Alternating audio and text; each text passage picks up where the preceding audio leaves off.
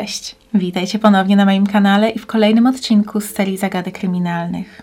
Dzisiaj chciałabym przedstawić Wam niewiarygodną sprawę kobiety, która niosła śmierć. Audrey Marie Healy jest podejrzewana o bycie seryjną morderczynią. Ten tytuł sam w sobie mrozi krew w żyłach, a tym bardziej, gdy jest przypisywany osobie, po której nikt by się tego nie spodziewał. Jeśli chcielibyście poznać szczegóły tej niewiarygodnej sprawy, to zapraszam Was do oglądania. Audrey Marie Fraser urodziła się 4 czerwca 1933 roku w rejonie Blue Mountain w mieście Aniston w stanie Alabama w Stanach Zjednoczonych. Jej rodzicami byli Lucille i Huey Fraser. Do Audrey większość osób zwracała się jej drugim imieniem, Marie, i dlatego ja również będę się nim posługiwać. Marie miała zwyczajne, szczęśliwe dzieciństwo i była spokojnym, grzecznym dzieckiem. W pobliżu mieszkało wielu jej krewnych i jako mała dziewczynka często bawiła się ze swoim kuzynostwem. Trzeba jednak zaznaczyć, że jako jedynaczka była rozpieszczana przez rodziców. Dalsza rodzina wspominała, że Lucille i Huey dawali córce wszystko, czego chciała. Kupowali jej piękne ubrania oraz zapisywali na lekcje tańca. Żadne z rodziców nigdy nie zwracało jej uwagi ani nie dyscyplinowało jej. Marie była drobną, ładną dziewczynką, lubiła nosić sukienki i mieć robione loki.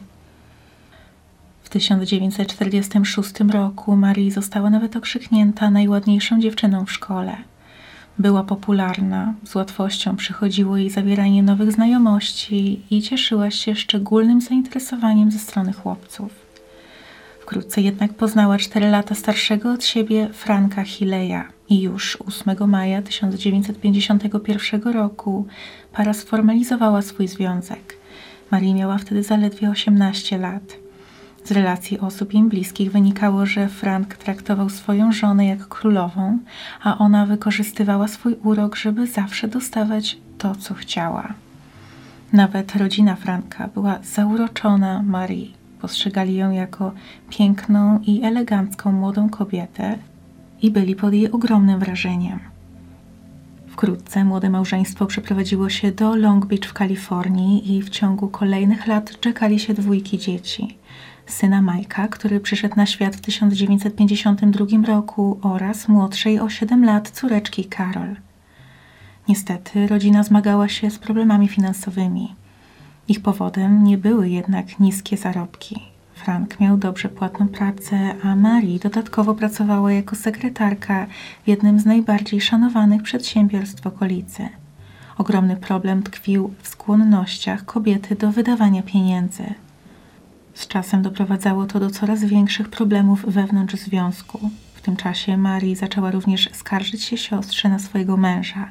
Jej zdaniem Frank ją zaniedbywał, ciągle nie było go w domu i nie liczył się z jej uczuciami. To, co omijała jednak w swoich relacjach na temat życia małżeńskiego, to były zdrady, których sama się dopuszczała. Marie regularnie współżyła ze swoim szefem, Walterem Clintonem, w zamian za pieniądze i prawda na temat jej niewierności wyszła na jaw w 1975 roku, gdy pewnego dnia Frank wrócił wcześniej do domu i zastał swoją żonę w łóżku z jej szefem. Zszokowany mężczyzna, nie wiedząc co zrobić, zwrócił się o poradę do swojego syna, 23-letniego już wtedy Majka, który był wyświęconym pastorem i mieszkał w mieście Atlanta w stanie Georgia. Niedługo po wyjściu na jaw niewierności żony Frank zaczął podupadać na zdrowiu. Zaczął narzekać na problemy żołądkowe, które pojawiały się już wcześniej zarówno u niego, jak i u jego syna. Lekarz przypisywał to po prostu grypie żołądkowej, jednak co ciekawe, w przypadku Majka te wszystkie objawy chorobowe ustały, gdy tylko wyjechał do seminarium. W maju 1975 roku, krótko po wizycie syna, Frank ponownie odwiedził swojego lekarza, skarżąc się na nudności, powracającą gorączkę oraz bóle brzucha. Ponownie zdiagnozowano u niego grypę żołądkową, choć sam Frank przypisywał objawy chemikaliom, z którymi miał styczność w pracy. Mijały jednak kolejne dni, a dolegliwości nie ustępowały. Po trzech dniach mężczyzna nie był w stanie nic zjeść, miał zawroty głowy i zachowywał się bardzo niespokojnie. W środku nocy Marii znalazła swojego męża zdezorientowanego na podwórku. Nie poznał jej i pytał, gdzie jest samochód. Wkrótce Frank został przyjęty do szpitala, gdzie zdiagnozowano u niego niewydolność wątroby.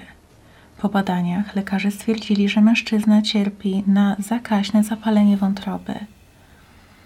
Niestety, Frank zmarł 25 maja 1975 roku w wieku zaledwie 45 lat.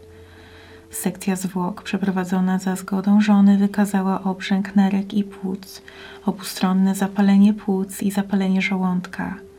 Objawy były zgodne z zapaleniem wątroby, więc to właśnie wskazano jako oficjalną przyczynę śmierci i nie przeprowadzono dodatkowych badań. Sprawdzono jedynie wodę w jego miejscu pracy, ale nie była skażona żadną bakterią.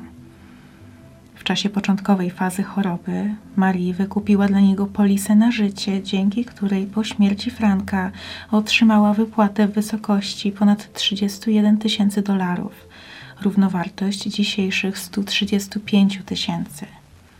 Trzy lata później, w 1978 roku, kobieta po raz kolejny wykupiła polisę ubezpieczeniową, tym razem na życie swojej córki, Carol.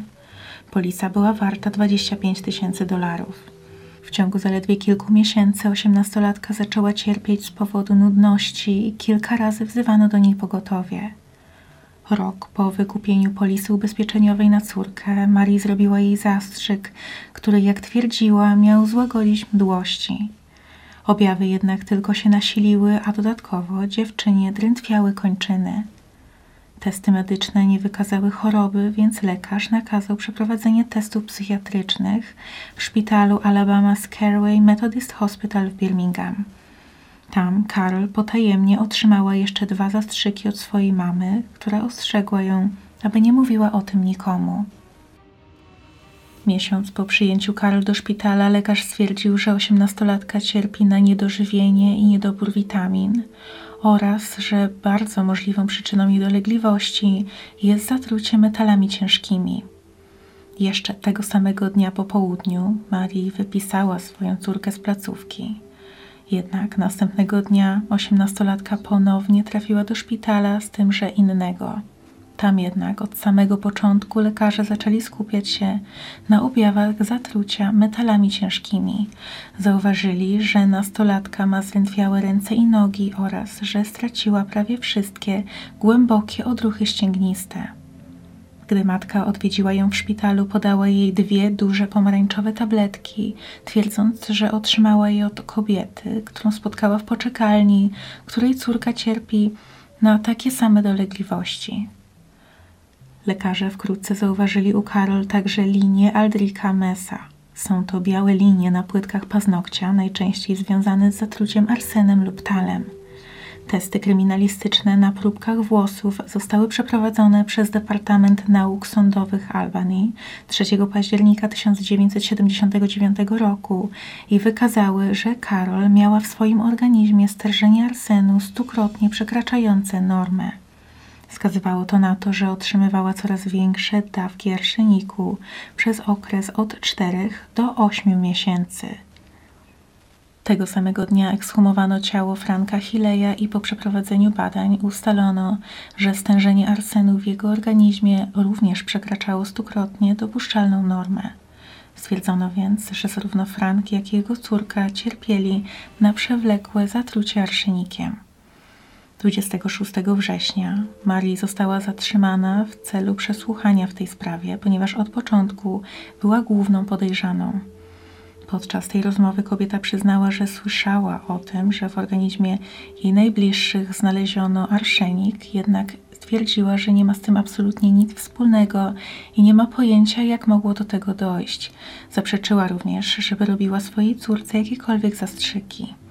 Dopiero później, pod naciskiem policji, przyznała, że faktycznie podawała Karol leki, jednak jej zdaniem były to zwykłe leki przeciwko nudnościom. Kobieta została aresztowana 9 października 1979 roku pod zarzutem usiłowania zabójstwa swojej córki. Policja znalazła w jej torebce fiolkę i późniejsze badania wykazały obecność arsenu. Dwa tygodnie później siostra Franka Hileja znalazła słoik trutki na szczury, która zawierała arszenik. Miesiąc później, 9 listopada 1979 roku, Marii została zwolniona z aresztu za kaucją i wkrótce zameldowała się w lokalnym motelu pod fałszywym nazwiskiem. Niedługo później zniknęła bez śladu. Na miejscu zostały jej bagaże i większość rzeczy osobistych. Zniknął jedynie portfel i karta kredytowa. Choć w pokoju motelowym znaleziono list, z którego wynikało, że kobieta została porwana, to śledczy od samego początku postrzegali ją jako uciekinierkę i uważali, że sama napisała ten list, żeby zmylić trop oraz usprawiedliwić swoje zniknięcie. Tego samego dnia, kiedy Mary uciekła z motelu, zmarła jej teściowa, Carrie Healy. Dziesięć dni później doszło także do włamania do domu ciotki Marii. Ukradziono jej samochód, ubrania i torbę podróżną. Śledczy znaleźli w domu notatkę o treści: Nie dzwoń na policję. Jeśli to zrobisz, spalimy cię. Znaleźliśmy to, czego chcieliśmy i nie będziemy ci więcej przeszkadzać. 11 stycznia 1980 roku wciąż znajdująca się na wolności Marii została oskarżona o zabójstwo męża. Wkrótce odkryto także, że zarówno jej matka, jak i teściowa miały w organizmie znaczące, ale nieśmiertelne ślady arsenu. Rozpoczęło się śledztwo mające na celu ustalenie wszystkich potencjalnych ofiar Marii Healy. Szczątki Soni Marcel Gibson, 11-letniej przyjaciółki Carol Healy, która zmarła z nieokreślonych przyczyn w 1974 roku, również zostały ekshumowane i zbadane. Jednak w tym przypadku stwierdzono, że zawierały tylko normalne stężenie arsenu. Gibson była jednym z wielu dzieci z sąsiedztwa, które zachorowały po wypiciu napojów, które zaserwowano im podczas wizyt w domu Hilejów dwóch policjantów, którzy zostali wysłani pewnego dnia do domu rodziny, gdy Marii zadzwoniła pod numer 911, również zgłosiło nudności i skurcze żołądka po wypiciu kawy, którą zaproponowała im Marii. Choć policja i FBI rozpoczęły masową obławę, to poszukiwana wydawała się zapaść pod ziemię. Na policję nie zgłosił się także żaden świadek. Syn kobiety, Mike, podał śledczym kilka miejsc, do których mogła udać się matka. Wśród nich było San Francisco, gdzie żył jej dawny kochanek, Calvin Robertson, ale także miasto Boston, o którym często opowiadała i twierdziła, że bardzo podobałoby jej się życie tam, a także cały stan Colorado. Niestety te tropy były bardzo mało szczegółowe i choć śledczy zrobili wszystko, żeby je sprawdzić, to żaden nie naprowadził na ślad uciekinierki. Tymczasem w stanie Georgia tajemnicza, zagubiona kobieta zgłosiła się na posterunek policji, twierdząc, że nie ma gdzie się podziać i nie ma do kogo zgłosić się o pomoc. Zaoferowano jej nocleg i wsparcie, a pomocni mieszkańcy małego miasteczka zorganizowali nawet zbiórkę pieniędzy, żeby mogła kupić sobie bilet autobusowy. Dopiero gdy kobieta wyruszyła w dalszą drogę, zorientowano się, że ta bezbronna osoba to tak naprawdę była poszukiwana morderczyni Audrey Marie Healy. Kilka dni później na policję spłynęła informacja, że kobieta idealnie pasująca do opisu Marie znajdowała się w mieście Savannah w stanie Georgia. Tam zameldowała się w motelu i wymeldowała kilka dni później w towarzystwie mężczyzny. Był to ostatni znany trop, jaki miała policja. Plakaty ze zdjęciem poszukiwanej pojawiły się we wszystkich bibliotekach, na posterunkach policji i w urzędach pocztowych. Tymczasem poszukiwana z Georgii udała się na Florydę, gdzie zaczęła trudnić się prostytucją. Wkrótce poznała mężczyznę o imieniu John Greenleaf Homan III. Przedstawiła mu się jako Robbie Hannon. Mieszkali razem przez rok, zanim pobrali się 29 maja 1981 roku. Kobieta przyjęła jego nazwisko. W ciągu kolejnych lat para przeprowadziła się do New Hampshire i doczekała dwójki dzieci, syna Joeya i córki Carol. Marie dała więc swojej nowej córce to samo imię, co tej, którą wcześniej próbowała otruć. Kobieta często opowiadała mężowi o swojej rzekomej siostrze bliźniaczce imieniem Terry, która mieszkała w Teksasie. Mówiła również, że jej mąż Joseph zmarł, a ona zmagała się z guzem mózgu i po stracie męża postanowiła wyjechać i rozpocząć nowe życie, żeby zostawić smutną przeszłość za sobą. Wyjechała nawet bez bagażu, żeby zacząć całkowicie z nową kartą. Późnym latem 1982 roku Marii, posługująca się imieniem Robi, opuściła New Hampshire, mówiąc mężowi, że musi zająć się rodzinnymi sprawami i odwiedzić kilku lekarzy. W rzeczywistości w tym czasie podróżowała do Teksasu i na Florydę, używając pseudonimu Terry Martin. Podczas tej podróży zadzwoniła do swojego męża Johna, przedstawiając się jako siostra jego małżonki i poinformowała go, że Robi nie żyje. Podobno zmarła podczas pobytu w Teksasie, ale nie ma potrzeby, żeby mąż przyjeżdżał, ponieważ ciało i tak zostało już przekazane studentom medycyny. John był zrozpaczony. Zapytał Terry, czy chciałaby się z nim spotkać i porozmawiać, a ona się zgodziła. W listopadzie 1982 roku, po zmianie koloru włosów na platynowy blond i utracie wagi, Marie wróciła do New Hampshire i spotkała się z Johnem, wciąż udając Terry Martin. Nekrolog Robi pojawił się w gazecie. Napisano w nim Robi L. Homan zmarła w wieku 37 lat po długiej chorobie. Urodziła się 25 marca 1945 roku w Buffalo w stanie Nowy Jork jako córka Hughes'a i Cindy Grayson. Pożegnać ją chcą mąż John Homan oraz dwie siostry Terry Martin i Jean Ann Trevor. Nekrolog wzbudził podejrzenia, gdy policja nie była w stanie zweryfikować żadnej z zawartych w nim informacji. Współpracownicy Johna również mieli podejrzenia co do jego nowej szwagierki i obawiali się, że mogło dojść do oszustwa. Detektyw Policji Stanowej w New Hampshire przypuszczał, że Terry Martin może w rzeczywistości być Robbie Homan, Dodatkowo w międzyczasie zaniepokojeni współpracownicy i szef Johna odkryli, że Instytut Badań Medycznych, któremu rzekomo przekazano ciało Robi, nie istniał, podobnie jak kościół, w którym miała odbyć się jej ceremonia pogrzebowa.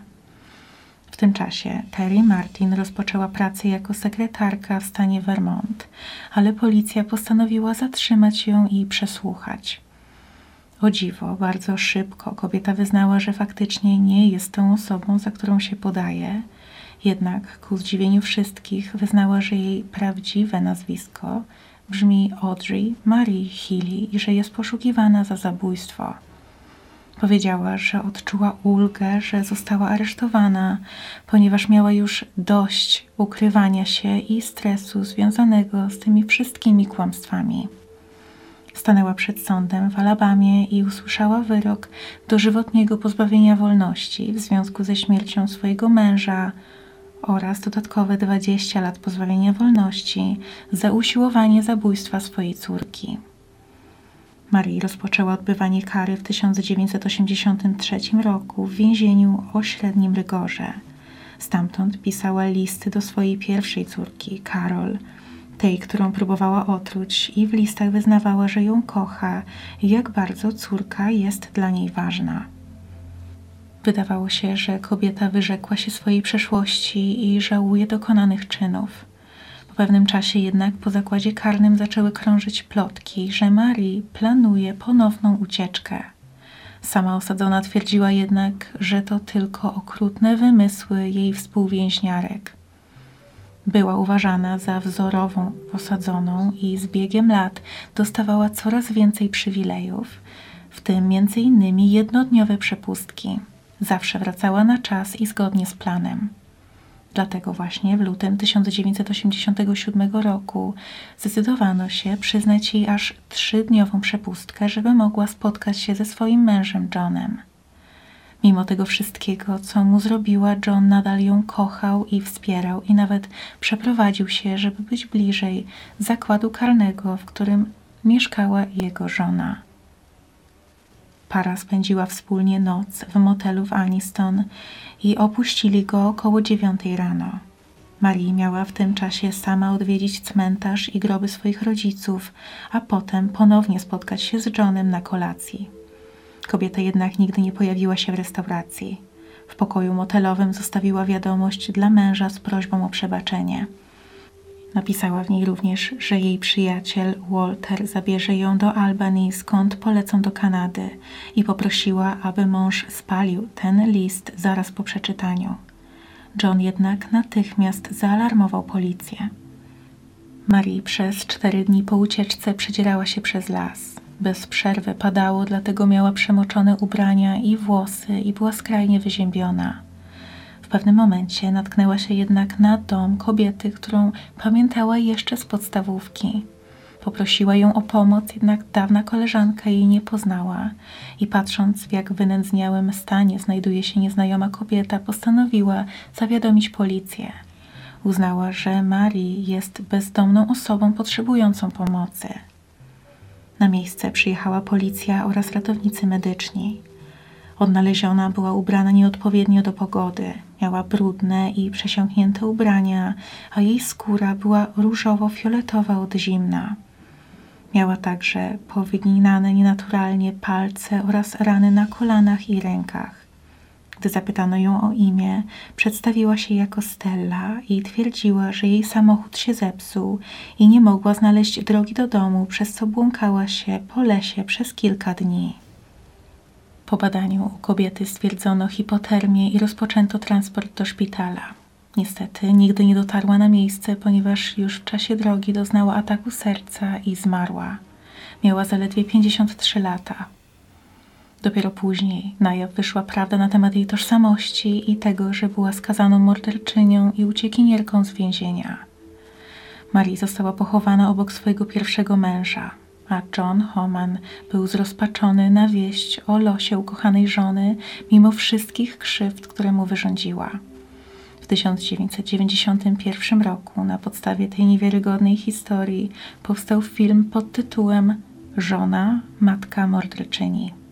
I to jest już koniec tej sprawy. Mam nadzieję, że była dla Was równie ciekawa i niewiarygodna jak dla mnie. Jeśli macie jakieś przemyślenia na ten temat, to proszę podzielcie się nimi w komentarzach. I jak zwykle możecie tam również pisać swoje propozycje tematów do kolejnych odcinków z tej serii. A teraz bardzo dziękuję Wam za oglądanie i do zobaczenia niedługo. Cześć.